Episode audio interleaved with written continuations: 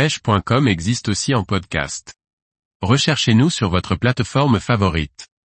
La saproléniose, une maladie qui peut toucher les salmonidés. Par Matteo Risi. La saproléniose est une maladie qui peut décimer rapidement truites et ombres de nos rivières. Quelle est cette maladie et comment se développe-t-elle?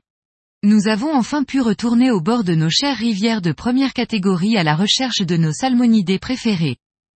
Certains d'entre vous ont cependant pu constater avec stupeur des dizaines de truites et ombres recouverts de taches blanches, parfois encore en vie, mais bien souvent déjà morts.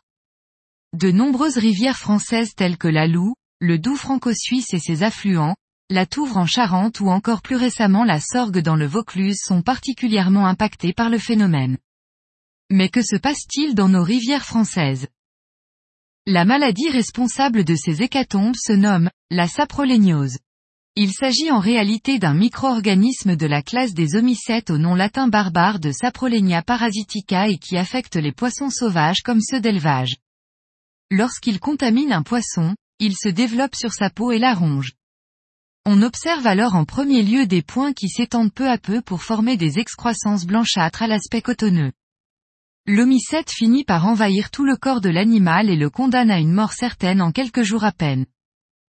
Bien que cela puisse surprendre au premier abord, cette sorte de champignon est pourtant bien naturellement présente dans la plupart de nos cours d'eau.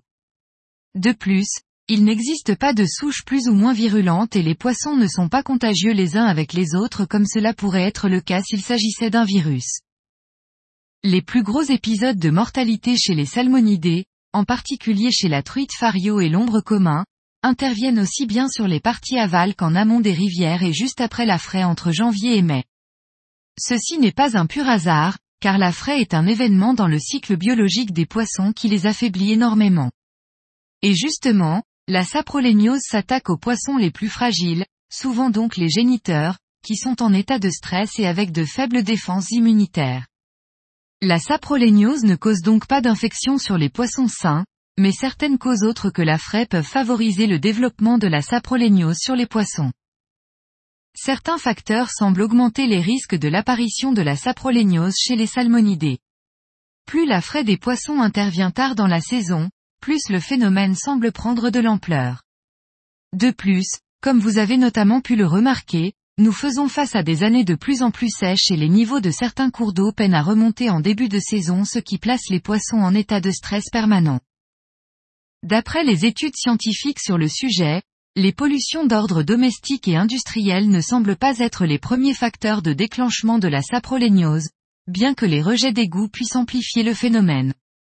Cependant, tout semble incriminer l'ammoniac des lisiers agricoles. Le lisier, constitué des déjections des animaux d'élevage, est utilisé par les agriculteurs comme engrais organique pour les cultures. Il est notamment épandu en début d'année sur les champs pour enrichir les sols et lancer la germination des graminées. Le lisier s'infiltre alors avec les pluies dans les eaux courantes et contribue à saturer les milieux aquatiques en ammoniac.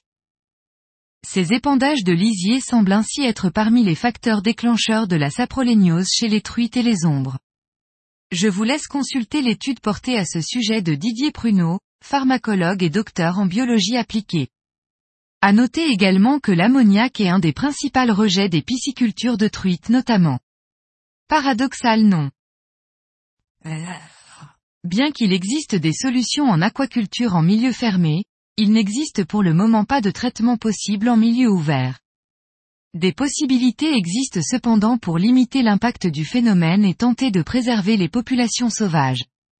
La plus évidente et pourtant la plus compliquée à la fois à mettre en place serait de limiter voire même d'interdire les épandages de lisier ainsi que les rejets de pisciculture. Pour rappel, l'épandage de lisier doit faire l'objet d'autorisation et de déclaration. Sur les rivières les plus touchées, la mise en place de parcours no-kill pourrait être une solution pour limiter l'empoisonnement de truites de souches d'élevage. On pourrait même imaginer la fermeture complète de certains parcours si le phénomène prenait une ampleur trop importante.